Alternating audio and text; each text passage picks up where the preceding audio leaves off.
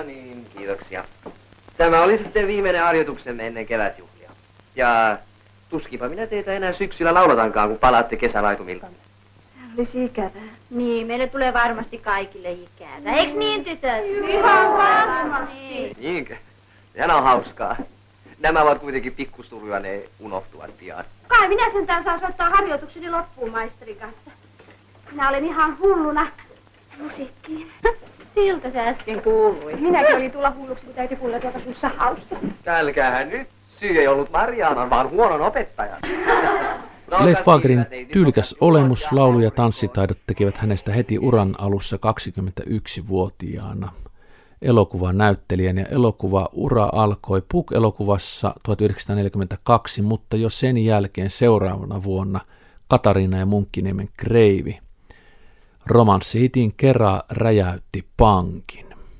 Mitkä ovat Anneli Lehtisalon ensimmäiset muistikuvat tai mielikuvat Leif Vaakerista? No kyllä täytyy myöntää, että monen muun mukaan se on myös tämä kreivi, Munkkiniemen kreivi ja tämä hyvin sentimentaalinen romanssi-iskelmä, joka jäi mieleen ja jota sitten ehkä tapailtiin ehkä hiukan ironise, ironisesti omissa lauleluissa. Et mähän on sitä sukupolvea, jossa oli ainoastaan kaksi televisiokanavaa ja sieltä katsottiin kaikki elokuvat, myös suomalaiset elokuvat, joten mä oon saanut aika annoksen tätä suomalaista elokuvakulttuuria jo lapsuudessani, että sieltä tutustuin näihin, että kyllä se varmaan oli se Munkkiniemen kreivi, joka sitten jäi mieleen. Toinen mä varmaankin oli sitten myöhemmin tämä pikajuna pohjoiseen, joka tapailee vähän tämmöistä Akata Kristiemäistä jännitystunnelmaa junassa. Ja siinähän Leif Wager esittää tämmöistä mystistä nuorta miestä, jolla ei ole papereita. Ja siihen aikaan se oli ää, epäilyttävää ja paljastua, että hän on karkuri ilmeisesti keuhkoparantolasta ja mm, siis kuolemansairas nuori mies, joka haluaa vielä vie- viimeisen kerran nauttia elämästä ja tämmöinen niin mystinen hahmo ja tämä salapoliisi tyyppinen juoni jotenkin vetos muhun. Että tota, mä luulen, että nämä on semmoisia niin henkilökohtaisesti, miten aluksi tutustuin Leif Fageriin. Taas oli neljän kuukauden matka päättymässä. Ja laivani, tai eihän se minun laivani ollut, olinpahan vain sen sähköttäjänä, oli jälleen tulossa kotirantaan. Ja yhtä kiihkeästi kuin jokainen meistä joitakin kuukausia aikaisemmin oli kaivannut vieraisiin, tuntemattomiin satamiin, yhtä kiihkeästi oli. Leif Fager syntyi vuonna 1922 ja näytteli muun muassa elokuvissa Angelan sota, Maunu Kurkvaaran kujanjuoksu, Puk, Katariina ja Munkkiniemen kreivi, Hevoshuijari, Sylvi, Synd, Nuoruus sumussa, Pikajuna pohjoiseen läpi Usvan Haaviston Leeni, vain kaksi tuntia, Tanssi yli hautojen, Rion yö, Kesäillan valssi ja Helena soittaa. Mitäs me taiteilijat, kolmi apila, onnelliset, näke niin Helena, Ryysyrannan Jooseppi, Kihlaus, Sven Tuuva, kaksi tavallista Lahtista, tähtisumua, oli Nahjuksen vaimo, hääyö, päämaja, päivä Helsingissä, runoilija ja muusa, ystävät ja toverit. Kun Piru tuli polkupyörällä Sepän tölliin ja Sepän vaimo sai uuden nenän. Helsingin yliopiston tutkija Anneli Lehtisalo, mitkä ovat sinulle olleet tästä edellä kuulusta listasta Leif Waagerin elokuvauralta kiinnostavimmat tai taiteellisesti parhaat elokuvat, jotka ovat tehneet sinun tavalla tai toisella vaikutuksen? Jos ajattelee ihan tämmöisenä niin kuin tutkijana, niin tietenkin tämä Katariina ja Munkkiniemen kreivi on ilmiönä mielenkiintoinen, koska siitä syntyi tämmöinen valtava suosio tai fani-ilmiö. Ehkä se oli jossain määrin jopa poikkeuksellisen tämmöinen ilmiömäinen tämä Leif Fagerin suosio ja hänen, hän kuvailee myös tässä elämän kerrassaan äh, moneen otteeseen, miten valtavasti hän sai postia ja miten häntä suorastaan nykyajan termeen voisi sanoa vainottiin, että jos hän oli jossain teatterikiertoilla, niin yhtäkkiä hotellihuoneessa ilmaantukin jotain nuoria naisia sinne, että se oli kai aika poikkeuksellinen ilmiö kuitenkin, ja se on mediakulttuurisesti mielenkiintoista. Ja tämä siis 1943 sota-ajan Suomessa. Ja Leif Wager kertoo elämäkerrassa hävyttömän hieno elämä, ja myöskin muissa lehtijutuissa hän kertoo, ja on ilmeisen totta, että hän sai siis kilokaupalla viikoittain postia sekä kotiin että filmiyhtiöön tuon elokuvan jälkeen, ja ihmiset lähettelivät omia valokuviaan, rakkauskirjeitä tuli nuorilta naisilta paljon, mutta myöskin kun oli pula-aika, niin elintarvikekuponkeja ja suoranaisia ruokalähetyksiä. Ja se kertoo niin kuin hämmästyttävällä tavalla siitä, kuinka hänestä tuli tähti tuon yhden ainoan elokuvan ansiosta. Mutta mitä se kertoo Leif Wagerin urasta? Vaikuttiko se? No se taatusti oli tällainen niin kuin alkusysäys sille uralle. Hänhän oli siis T.J. Särkän ikään kuin tällainen löytö tai särkä, särkkä oli napannut hänet talliinsa. Varmaankin osittain tässä oli taustalla ehkä tämmöistä niin kuin sattumaa ja sota-ajan tilannetta, että monet mies ammattinäyttelijät häntä Leif Wageria paljon kokeneemmat olivat rintamalla tai rintamakiertueen esiintyjiä. Heitä ei ollut välttämättä saatavilla. Sen sijaan vielä nuori, hyvin nuori Leif Wager oli tällainen hyvin kaunis, sopiva romanttisiin osiin siis. Ja äh, hyvin pianhan Särkkä teki hänen kanssaan neljän vuoden sopimuksen suorastaan, eli kiinnitti hänet talliinsa, mikä tarkoittaa, että Särkkä ajatteli, että tälle, tälle näyttelijälle on tarvetta tässä tilanteessa.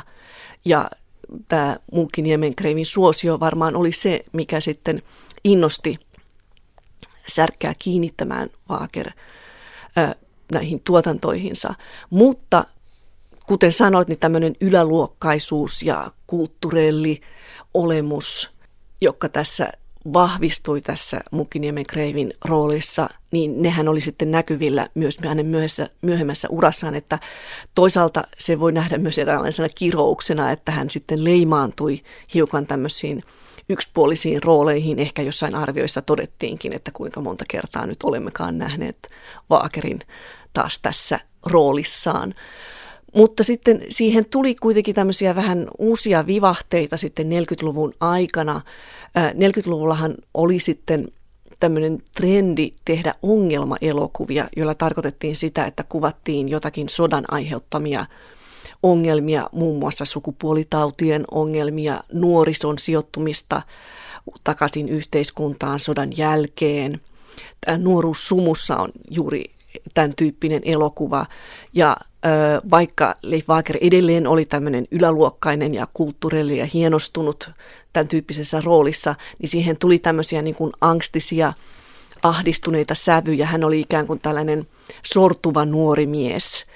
Ja tämmöinen toistui aika pitkään 40-luvulla hänen näissä roolisuorituksissaan. että siinä on semmoista niin kuin hirmoheikkoutta, sort moraalista niin kuin tämmöistä lipemistä. Ja ehkä myös siihen sitten liittyen hän teki tämmöisiä sivuosia tämmöisenä niin kuin viettelijänä, johon sitten liittyy tämmöinen moraalinen arveluttavuus myös, että, että tämmöiseen niin kuin romanttisen, kauniin miehen lisäksi tähän tuli tämmöinen niin kuin tietynlainen särö tähän, tämmöinen ehkä traaginen sävy tähän hänen tähtikuvaansa. Sä olet myös väitöskirjasi yhteydessä törmännyt Leif Waageriin. Minkälainen tutkittava hän tai hänen elokuvansa ovat tutkijalle? Omassa väitöskirjassani tutkin suomalaisia studiokauden elämäkerta-elokuvia, erityisesti niiden, miten nämä elokuvat esitti menneisyyttä. Ja mulla oli tässä tämmöisenä tapaustutkimuksena Tanssi yli hautojen, joka siis kertoo Suomen sodan ajasta 1800-luvun alusta. Ja Leif Wager esittää siinä Aleksanteri ensimmäistä. Leif Wagerhan hyvin kiinnostava tämmöinen filmitähti, suomalainen filmitähti. Ja siinä mielessä se toi mielenkiintoisen näkökulman tähän mun tutkimukseen, että miten se tähti kaikki ne niin moninaisine merkityksineen, mitä se toi siihen Aleksanteri ensimmäisen kuvaan siinä elokuvassa.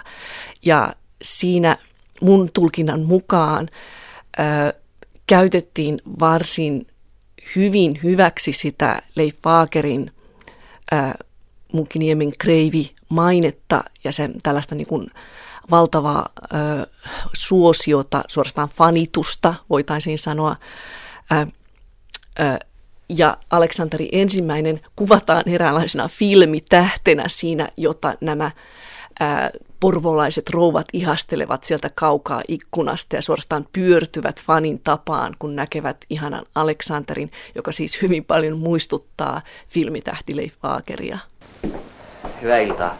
Hyvää iltaa. Mä pyydän anteeksi, että tunkeudun kotiin näin myöhään, mutta asiani ei siedä viivytyksiä. No, ei se mitään. Mistä oikeastaan olisi kysymys? Olen kuullut, että itse asiassa aivan viaton retkemme Joutselammelle on aiheuttanut perheessänne melkoisen hälinän. Koska asia on otettu näin vakavasti, esitän puolestani anteeksi pyynnön. Ja rohkeen samalla pyytää arvoisan tyttärenne neiti Anniinan kättä.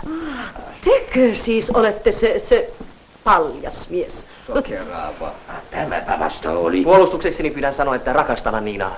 Ja hän rakastaa minua. Mitä? Ei ikinä.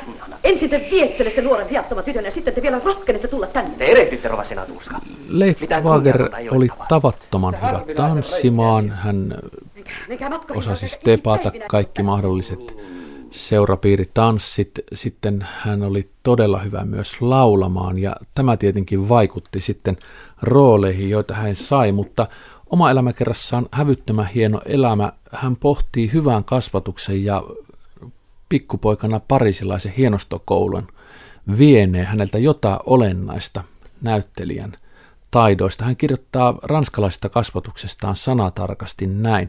Olen joskus jopa kysynyt itseltäni, onko se myös ollut häiritsevä tekijä näyttelijän työssäni. Mä ajattelin, että Wagner on jollakin tavalla huomannut sen, että se rajoittaa häntä tietyllä tavalla, kun rakennetaan roolia. Niin näetkö sinä jotain sellaista, että niitä rooleja on rakennettu myös sen mukaan, että hän ei pysty ylittämään jotain rajoja tai hän ei haluta ylittävän elokuvissa jotain tietty, tiettyjä rajoja ja se kuuluu tähtikuvaan, että hän on aina tietyllä tavalla niin kuin kohtelias, hienostunut ja tätä samaa, mitä hän on siviilielämässä, mihin hänet on koulutettu pikkupojasta lähtien sekä parisilaisessa hienostokoulussa että kulttuurikodissa. Näin luulen, että häntä ei haluttu ylittävän. Ehkä hänellä, siis hän oli hyvin lahjakas, että kyllä hänellä varmaan olisi ollut antaa enemmän ja hän teki pitkän uran teatterin puolella, että varmaankin olisi ollut mahdollisuuksia, mutta ehkä suomalaisessa elokuvassa, kaupallisessa elokuvassa pelattiin varman päälle, mikä on tyypillistä studiokauden elokuvalle siinä mielessä, että se, mikä oli todettu hyväksi, niin sitä toistettiin. Mutta tuo mielenkiintoinen pointti, että hän on itse myös pohdiskellut sitä, että miten, miten hän, pystyykö hän ylittämään tiettyjä rajoja. Ja se on nähtävissä, että kun hän oli saanut tietynlaisia vähän poikkeavia rooleja, niin ehkä siinä näkyi pientä vaikeutta löytää sitä uskottavuutta. Tosin siinähän voi olla myös kyse katsojasta ennakko-odotuksesta, että tässähän on Leif Fager, että hän nyt on tuollainen ja ei ehkä osata lukea siitä ää, tai pitää sitä uskottavana, jos hän on jonkinlainen toisenlainen. Mutta Saariston tyttö esimerkiksi on kiinnostava siinä mielessä, että – Siinä Leif Fager esittää kalastajaa, jopa tällaista hyvin herravihaista kalastajaa. Ja siihen tulee tietynlainen jännite, että pitääkö katsoja tätä suoritusta uskottavana, kun sitä esittää kauniskasvoinen, hyvin Leif Fagerin olemushan oli tällainen hyvin solakka, tanssiamainen. Hän ei millään tavalla muistuttanut saariston kalastajaa, joka varmaan piti olla hiukan rotevampi, äh, käsistään hiukan voimakkaampi. Tämä poikkeuksellinen rooli ehkä kertoo siitä, että mi- miten vaikea sitten on löytää sitä uskottavuutta, jos se rooli menee tavallaan näiden fakkirajojen yli. Mitkä ovat sitten hänen elokuvauransa parhaita elokuvia tutkija Anneli Lehtisalon mielestä aivan sillä niin kuin perinteisillä taiteellisilla mittareilla mitattuna tai kiinnostavimpia?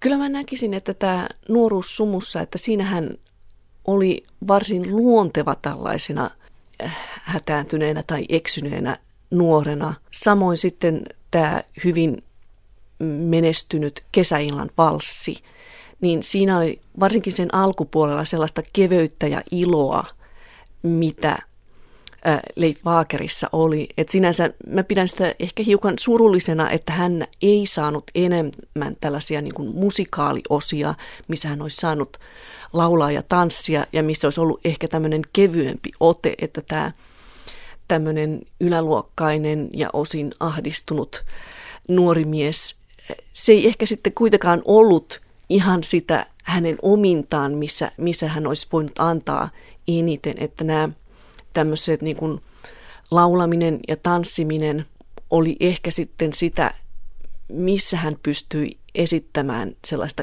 kevyttä, sellaista tietynlaista keveyttä, iloa ja myös käyttämään hyväksi tätä erinomaista laulutaitoaan. Et jos katsoo näitä tota, studiokauden lopun elokuvia, kaksi tavallista Lahtista vuodelta 1960 ja sitten Olen Nahjuksen vaimo 1961, niin niissähän Leif Wagerilla on tämmöinen koominen rooli, suorastaan vähän niin kuin farssin ja komikan välimailla. Hän sai laulaa niissä, hän sai käyttää tavallaan ehkä omaa fyysisyyttään niissä, varsinkin tuossa kaksi tavallista Lahtista, joka oli tämmöinen musikaali suorastaan. Laulettiin ja tanssittiin paljon.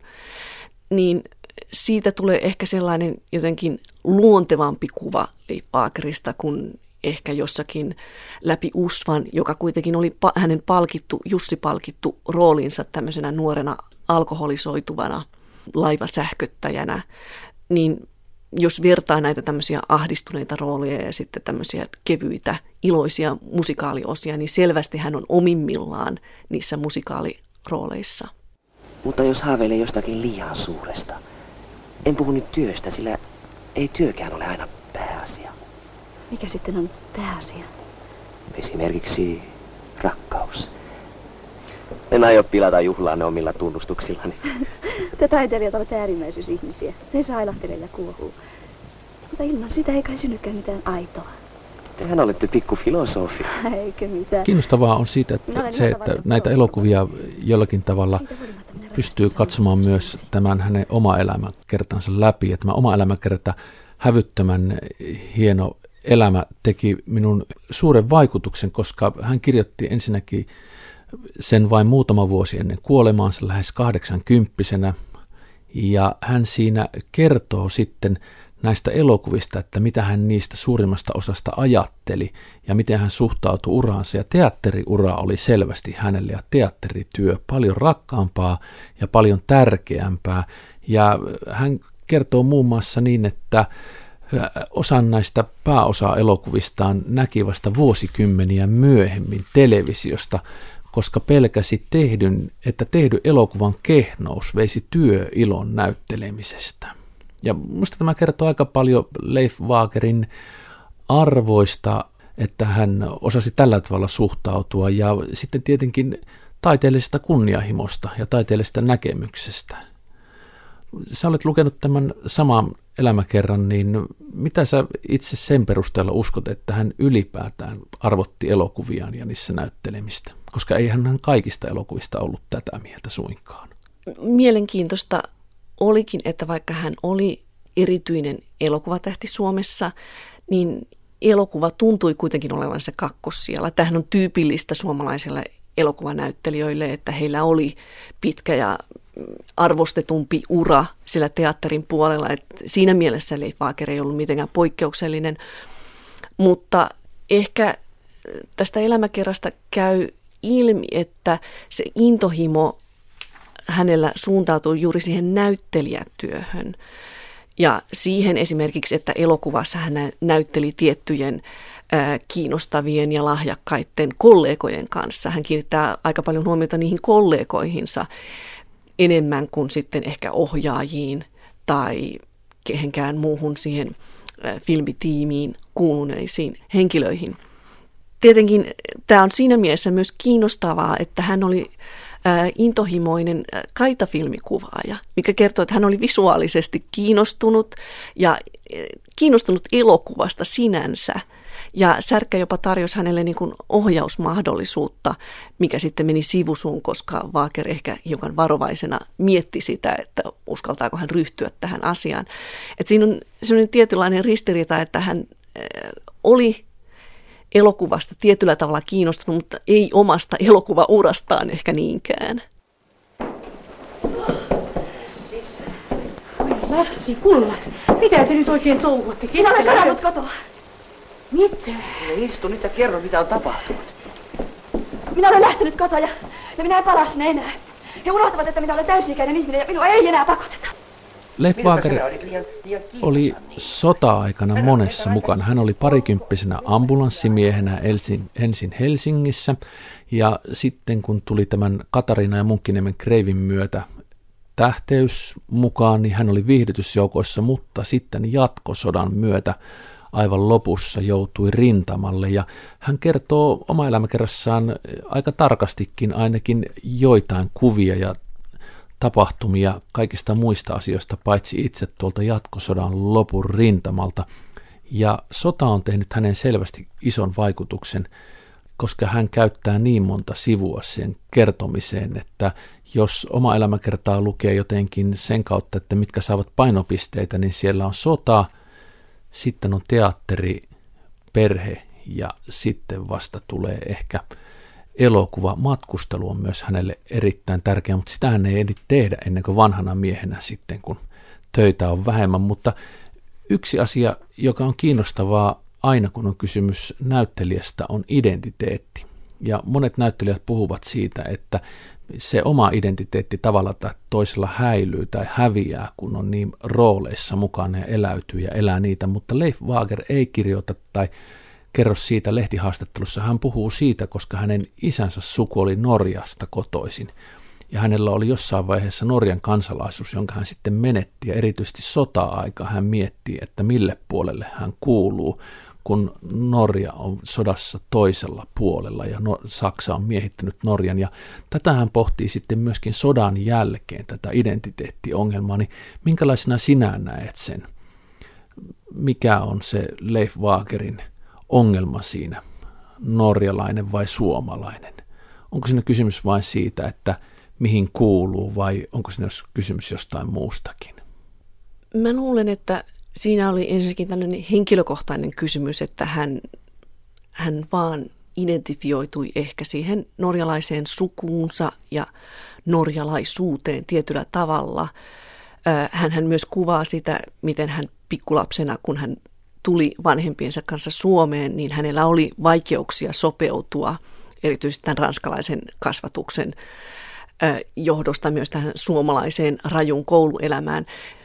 Eli tässä ehkä oli myös tämmöistä niin kuin kulttuurieroa taustalla, mutta siinä hän antaa niin kuin rivien välissä ymmärtää, että hänellä oli tietynlainen vierauden tunne ehkä Suomessa, että ehkä siinä oli tämmöinen henkilökohtainen identiteetti, että siellä Norjassa hän tunsi olevansa niin kuin omiensa parissa ja kotona. Mutta jos mä mietin tätä tällaista julkista kuvaa ja tähtikuvaa, mikä hänellä näyttelijänä oli, niin se varmaan myös vaikutti siihen, että hänestä tuli ehkä semmoinen niin kuin ruotsinkielinen yläluokkalainen kuva sen myötä, että hän oli norjalainen. Ja hänen, ehkä hänen aksentissaan oli tietynlaista niin kuin sellaista skandinaavista vivahdetta, joka vaikutti sitten myös näihin hänen filmiuraansa ja siihen, että millä tavalla häntä sitten sijoitettiin eri rooleihin.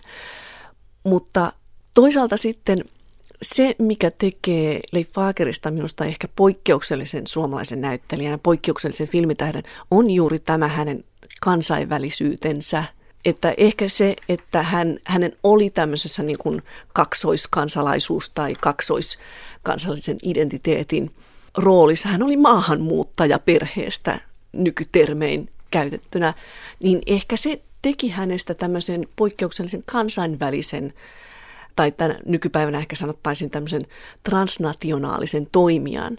Että hän oli kiinnostunut näyttelemään myös ulkomailla, sekä elokuvissa että teatterissa. Hän teki sitä sekä Ruotsissa että Norjassa. Hän oli kiinnostunut opiskelemaan ulkomailla. Hän, hän kävi sitten, hän sai stipendin, jolla kävi Pariisissa ja sitten myöhemmin, kun hän oli saanut tämmöisen työuupumuksen, niin hän siitä selvittyään niin piristi itseään ja virkisti omaa uraansa Iso-Britanniassa niin kouluttautumalla siellä. Eli hän, hänellä oli niin kuin halua liikkua ja se oli jotenkin luontevaa hänelle, että jos hän oli pikkupoikana jo asunut Pariisissa ja sieltä tullut Suomeen, kulkenut Norjan Suomen välillä hyvin dramaattisissakin olosuhteissa sota-aikana, niin hän oli niin kuin valmis liikkumaan ja se oli hänelle luontevaa ja kielitaitonsa puolesta hänelle myös ehkä helppoa. Koska hän oli noin kielitaitoinen ja kun tiedämme sitten, että suuri amerikkalainen yhtiö MGM pyysi nähtäväkseen häneltä elokuvanäytteitä, filmiä, jossa hän näytteli. Hän sitä itse keräsi 200 metriä ja se on suht pitkä pätkä filmiä ja hän lähetti ne sitten lyijylaatikossa, niin kuin hän itse kertoo, Amerikkaan postissa ja ilkikurisesti oma elämäkerrassaan toteaa, että koska kutsua MGMltä koekuvauksiin tai elokuvan tekemiseen ei koskaan tullut, niin varmaan se laiva, joka sitä postia on kuljettanut, on sitten uponnut. Mutta kun ajattelee Wageria ja hänen taitojaan, hän osasi tanssia, laulaa, hänellä oli kyky näytellä myös elokuvassa, niin mitä uskoo Helsingin yliopiston tutkija Anni Lehtisalo, olisiko hän pärjännyt Hollywoodissa? Ilman muuta hän olisi varmaankin sijoitettu tämmöiseen laulavaan, tanssivaan musikaalinäyttelijä kokoonpanoon. Ja sinänsä, miksi ei, mutta toisaalta kun ajattelee esimerkiksi näitä huipputanssia laulajia, Fred Astairea, Gene Kellyä ja muita, niin ehkä suomalaiset mahdollisuudet tavallaan kannustaa ja kouluttaa näyttelijöitä olivat kuitenkin sitten kapeammat, että ehkä Hollywoodin studioilla oli sitten siellä lähempänä tarjokkaita, että se suomalaisuuden tai norjalaisuuden eksotiikka ei ehkä ollut niin purevaa, että se olisi sitten antanut Fagerille mahdollisuuksia. Vähän epäilen sitä, että olisiko hän sitten siellä lyönyt itseään läpi. Ei, en minä sentään. Tämä on kaikki minulle niin, niin outoa. Tee kuten tahdot, mutta kyllä tämä Friidu ainakin menee hommaamaan itsellensä vähän paremmat sapuskat kuin mitä talo meille tarjoaa. Ja se äijäkin. Ha, se on vanha tuttu. Voi jee, mukaan, niin kyllä mä seuran takaan. Mitä? Onko sinulla uhri? Eikö minua pyydetty? Ei kultaseni, eivät ole sitä sorttia. Hesveis, huhu. Yksi aivan yksittäinen seikka, joka kiinnitti minun huomiota hänen elämässään, kun hän syntyi 1922 ja kuoli 80 2002, oli se, että hänen äitinsä vei heidän asuessaan Pariisissa viisivuotiaan Leif Wagerin parisilaiselle lentokentälle vuonna 1927, kun sinne oli laskeutumassa The Spirit of St. Louis lentokoneella Charles Lindbergh, ja tämän oli siis ensimmäinen yksin lento Atlantin yli. Se kesti 33,5 tuntia. Tällaisen ilmailuhistorian merkittävän lennon on pikkupoika nähnyt. Ja sitten tämä sama pikkupoika kasvaa näyttelijäksi ja elokuvatähdeksi ja näyttelee vielä 90-luvulla vanhana miehenä muun muassa Tero Jartin lyhyt elokuvassa Pirua, joka ajaa polkupyörällä. Niin tällaisen historiallisen jatkumon mä näin Leif Wagerin elämässä läpi Euroopan historian sotien, mutta myöskin sitten teknisen kehityksen, jota hän on ollut itse todistamassa sekä siellä parisilaisella lentokentällä että sitten elokuvan, TVn, kaikkien muiden kautta kuulennut ja muut kuuluvat hänen elämäänsä, niin mikä on sinulle ollut ihmeellisintä tai kiinnostavinta Leif Wagerin elämässä, kun sitä jonkun verran tunnemme? ehkä juuri tavallaan tämmöinen niin kuin liikkuvuus ja kosmopoliittisuus, miten, miten hän on ollut ehkä kotonaan eri puolilla Eurooppaa. Ja ehkä myös se, että miten hän on, hän on pystynyt toteuttamaan omaa unelmaansa olla näyttelijänä ja tehdä runsaasti erilaisia rooleja, näytellä erityisesti siis teatterin puolella, tehdä sitä työtään, mistä hän pitää. Ne on ehkä sellaisia, mikä on kiinnostavaa ja myös se, että suomalaisessa elokuvassa tällainen tämän tyyppinen tämmöinen keveä, hienostunut musikaali ei ehkä ole kauhean tyypillistä että sen takia ikävä kyllä se ei ehkä elokuvan puolella näy niin paljon, että hän teki sitten teatterin puolella operetteja ja tämän, tämän tyyppistä ää, roolia, että siellä hän ehkä pystyy sitten toteuttaa enemmän tätä omaan, omanlaistaan, omaa ammattitaitoaan. Ikävä kyllä siitä ei sitten elokuvaan ole jäänyt niin paljon merkkejä, että toisaalta sitten taas näissä 50-luvun elokuvissa ehkä nousee enemmän esiin juuri tällainen komediallinen, musikaalinen. Toki hän lauloi monissa näissä 40-luvun elokuvissakin, mutta silti ehkä enemmän tulee semmoista iloa ja musikaalisuutta mukaan sitten näissä 50-luvun rooleissa. Sinänsä on mielenkiintoista, ehkä hiukan ironista – kun aikaisemmin puhuin siitä, miten hänen ää, tämä elokuva tähtikuvansa muuttui tämmöisestä hienostuneesta yläluokkaisesta ehkä tämmöiseksi vähän moraalisesti kyseenalaiseksi ja ahdistuneeksi nuoreksi mieleheksi tai tämmöiseksi heikkotahtoiseksi ihmiseksi, niin hänen viimeinen studiokauden roolinsa oli Nahjuksen vaimo, on ikään kuin tiivistää tämän tähtikuvan. Siinä nimittäin Leif Wager esittää tätä nahjusta tällaisen varakkaan suvun perijää nuorta miestä, joka salaa suvultaan menee tavallisen opiskelijatytön, jota esittää Elina Pohjanpää. Hän menee tämän tavallisen tytön kanssa naimisiin ja suku on pöyristynyt siitä. Ja tämä nuori mies on niin nahjus, että hän ei pysty puolustamaan avioliittoaan ää, ja se ajautukin avioeron partaalle. Ja sitten tässä elokuvassa kuvataan farsimaisin kääntein, miten sitten hän ää, ryhdistäytyy, ää, kun vaimo on kirjoittanut suvusta paljastuskirjan Olen Nahjuksen vaimo. Ja jotenkin tämä tiivistää sen hänen tähtikuvansa, ää, hänen nahjusmainen ää, olemuksensa ehkä näissä tai ahdistunut nuoren mielen olemuksensa sitten kuitenkin saa onnellisen lopun tässä elokuvassa, mutta siinä se ehkä kertoo myös siitä, miten studiokauden elokuvissa ehkä aika taitavastikin osattiin hyödyntää sitä merkitysten kasaumaa, mikä sitten siinä elokuvarooleissa tuli, että kaikki muistivat Leif Fagerin ehkä Munkiniemen kreivinä yläluokkaisena, mutta samalla ehkä muistivat näitä ahdistuneita nuoren miehen rooleja. Ja ne kaikki sitten ikään kuin olivat siinä taustalla, kun katselemme tätä nahjusta tässä elokuvassa, olin nahjuksen vaimo. Tämä vaikuttaa sitten siihen, kuinka ja millaisena me näemme hänet, millaisena me näemme ne elokuvat, joissa hän näytteli. Mitä säröjä hänen tähtikuvassaan on? Sen verran mä tiedän, että hän oli erittäin kova työmoraali, Hänellä hän oli ahkera ja se oli myös osa hänen julkista kuvaansa, että hän oli seuramies, hän oli tunnollinen perheen isä, perhe oli hänelle tärkeä, kaikkia tällaisia. Hänellä ei ollut ainakaan julkisia ongelmia. Alkoholia kului niin vähän, että siitä kollegat ja ohjaajat huomauttelivat, että ei tuolla tavalla voi tulla taiteilijaksi, jos ei enempää käytä alkoholia.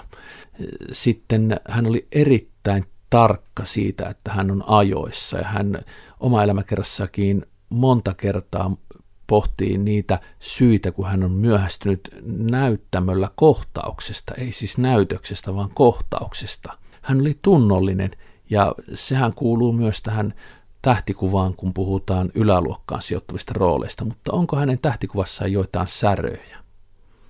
No julkisesti ehkä ajateltiin, että tämä läpi Usvan, missä hän näyttelee tällaista niin työläistaustaista, ää, maalaistaustaista nuorta miestä, että oli vaikea tulkita hänet ikään kuin uskottavaksi siinä. Ja tämä aikaisemmin mainitsemani... Jolla on suhteita prostituoituihin ja joka juo viinaa ja joka on Aivan, kännissä työpaikalla. Ja... Että, mutta erityisesti ikään kuin tämä luokkakysymys oli se, mikä oli vaikea uskoa tiettyjen kriitikkojen mielestä tässä läpi Usvan elokuvassa. Samoin elokuvassa Saariston tyttö, tämä saaristolainen kalastaja oli ehkä sellainen, jota itse niin kuin pidän, että se ei ehkä Lifakerin olemukseen istunut kauhean hyvin, että siinä ehkä ajateltiin enemmän hänen romanttista ulkomuotoaan ja sitä, että se oli toinen tämmöinen romanttinen hahmo siinä elokuvassa. Lisäksi siihen kuului tämmöinen laulu, joka Leif Fager esitti, että se ikään kuin sopii häneen, mutta se varsinainen roolihahmo poikkesi siitä. Mutta lisäksi on kiinnostavaa se, että ää, tässä elämän kerrassa tulee esiin monia asioita, jotka ei näy ehkä siinä julkisessa tähtikuvassa tai siinä, mi- miten studiot pyrkii rakentamaan Leif ja minkälainen hän sitten julkisesti on. Esine, esimerkiksi hänen kokemuksensa sodassa ja kokemuksensa ambulanssikuljettajana, että hän teki hyvin raadollista ja mm, oli kamalissa olosuhteissa Helsingin pommitusten aikana nuorena miehenä, kaksikymppisenä, teki tärkeää työtä siellä ambulanssikuljettajana ja kohtasi paljon rajuja raadollisia tilanteita. Samoin rintamalla, hän joutui sitten rintamalle, niin niitä ei ehkä korostettu ja niitä ei ehkä käytetty mitenkään hyväksi hänen tähtikuvansa rakentamisessa – Samoin sitten ehkä sellainen asia, josta ei kauheasti puhuttu aikoinaan, oli sitten hänen tämä työuupumuksensa, joka, no ehkä siinä oli sellaisia asioita, ei käsitelty vielä julkisesti kauhean paljon siihen aikaan mediakulttuurissa, mutta vasta ehkä sitten tämän elämäkerran myötä ää, tulee esiin tällaista niin kuin, ää, sen näyttelijäkuvan tai tähtikuvan toista puolta – minkälaista veroa se vaati, että oli yhtä aikaa teatterissa ja elokuvassa ja suhtautui intohimoisesti siihen omaan tekemiseensä. Sydämiä voidaan särkeä yhtä hyvin viululla kuin kannuksilla. Lapset, lapset, antakaa te nyt vielä sydämien olla. Anniina, olin kokonaan unohtaa, että Lennart kävi täällä kutsumassa sinua rykmetin baaleihin daamiksi. Anniina? Eihän se ole mikään lastenjuhla. Anteeksi, herra velini. Unohdut, että minä olen jo kohta täysi-ikäinen. Tiedämme hänestä, kiitos hänen oma elämäkerran hävyttömän hieno elämä ja lehtileikkeet ja nämä elokuvat ja teattereiden arkistot aika paljon, niin minulle tulee ainakin sellainen kuva, että kun hän on ollut erittäin lahjakas laulamaan ja tanssimaan ja osannut sen lisäksi myös näytellä, niin hänellä on ollut jollakin tavalla hyvin helppoa, mitä tulee teatterirooleihin ja elokuvan rooleihin.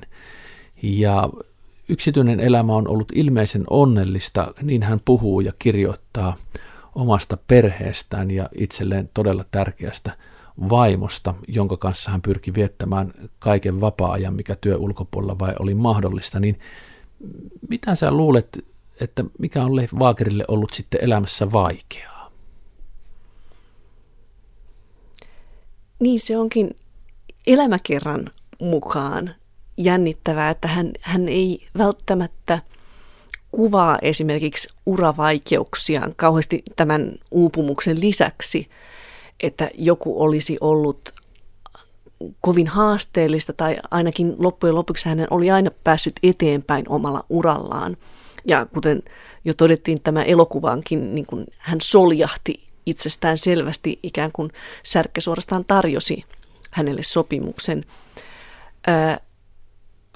Mutta sehän oli mielenkiintoista liittyen myös hänen identiteettinsä, mitä hän kertoo siitä, että kun hän yritti sodan jälkeen luoda uraa oslolaisessa teatterissa, niin se osoittautui vaikeuksi, vaikeaksi.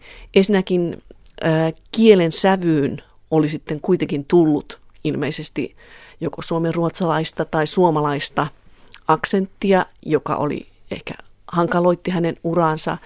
Samoin sitten hänen tavallaan tämmöinen ehkä epäilyttävä roolinsa Suomen armeijassa, siis ää, Norjan, Norjasta katsottuna vihollisarmeijassa oli hiukan kyseenalainen ja myös ehkä sitten tämä kiivas kilpailu norjalaisessa teatterimaailmassa. Norja kuitenkin myös pieni maa, missä varmaankin piirit ovat hyvin pienet, niin hän ei sitä suoraan sano tai jää pahoittelemaan kauhean kauan, mutta kyllä se jotenkin rivien välistä käy ilmi, että tämä oli epäonnistuminen, että hän, ei, hän olisi halunnut jäädä Norjaan tekemään näyttelijän uraa, mutta se ei onnistunut sitten kuitenkaan.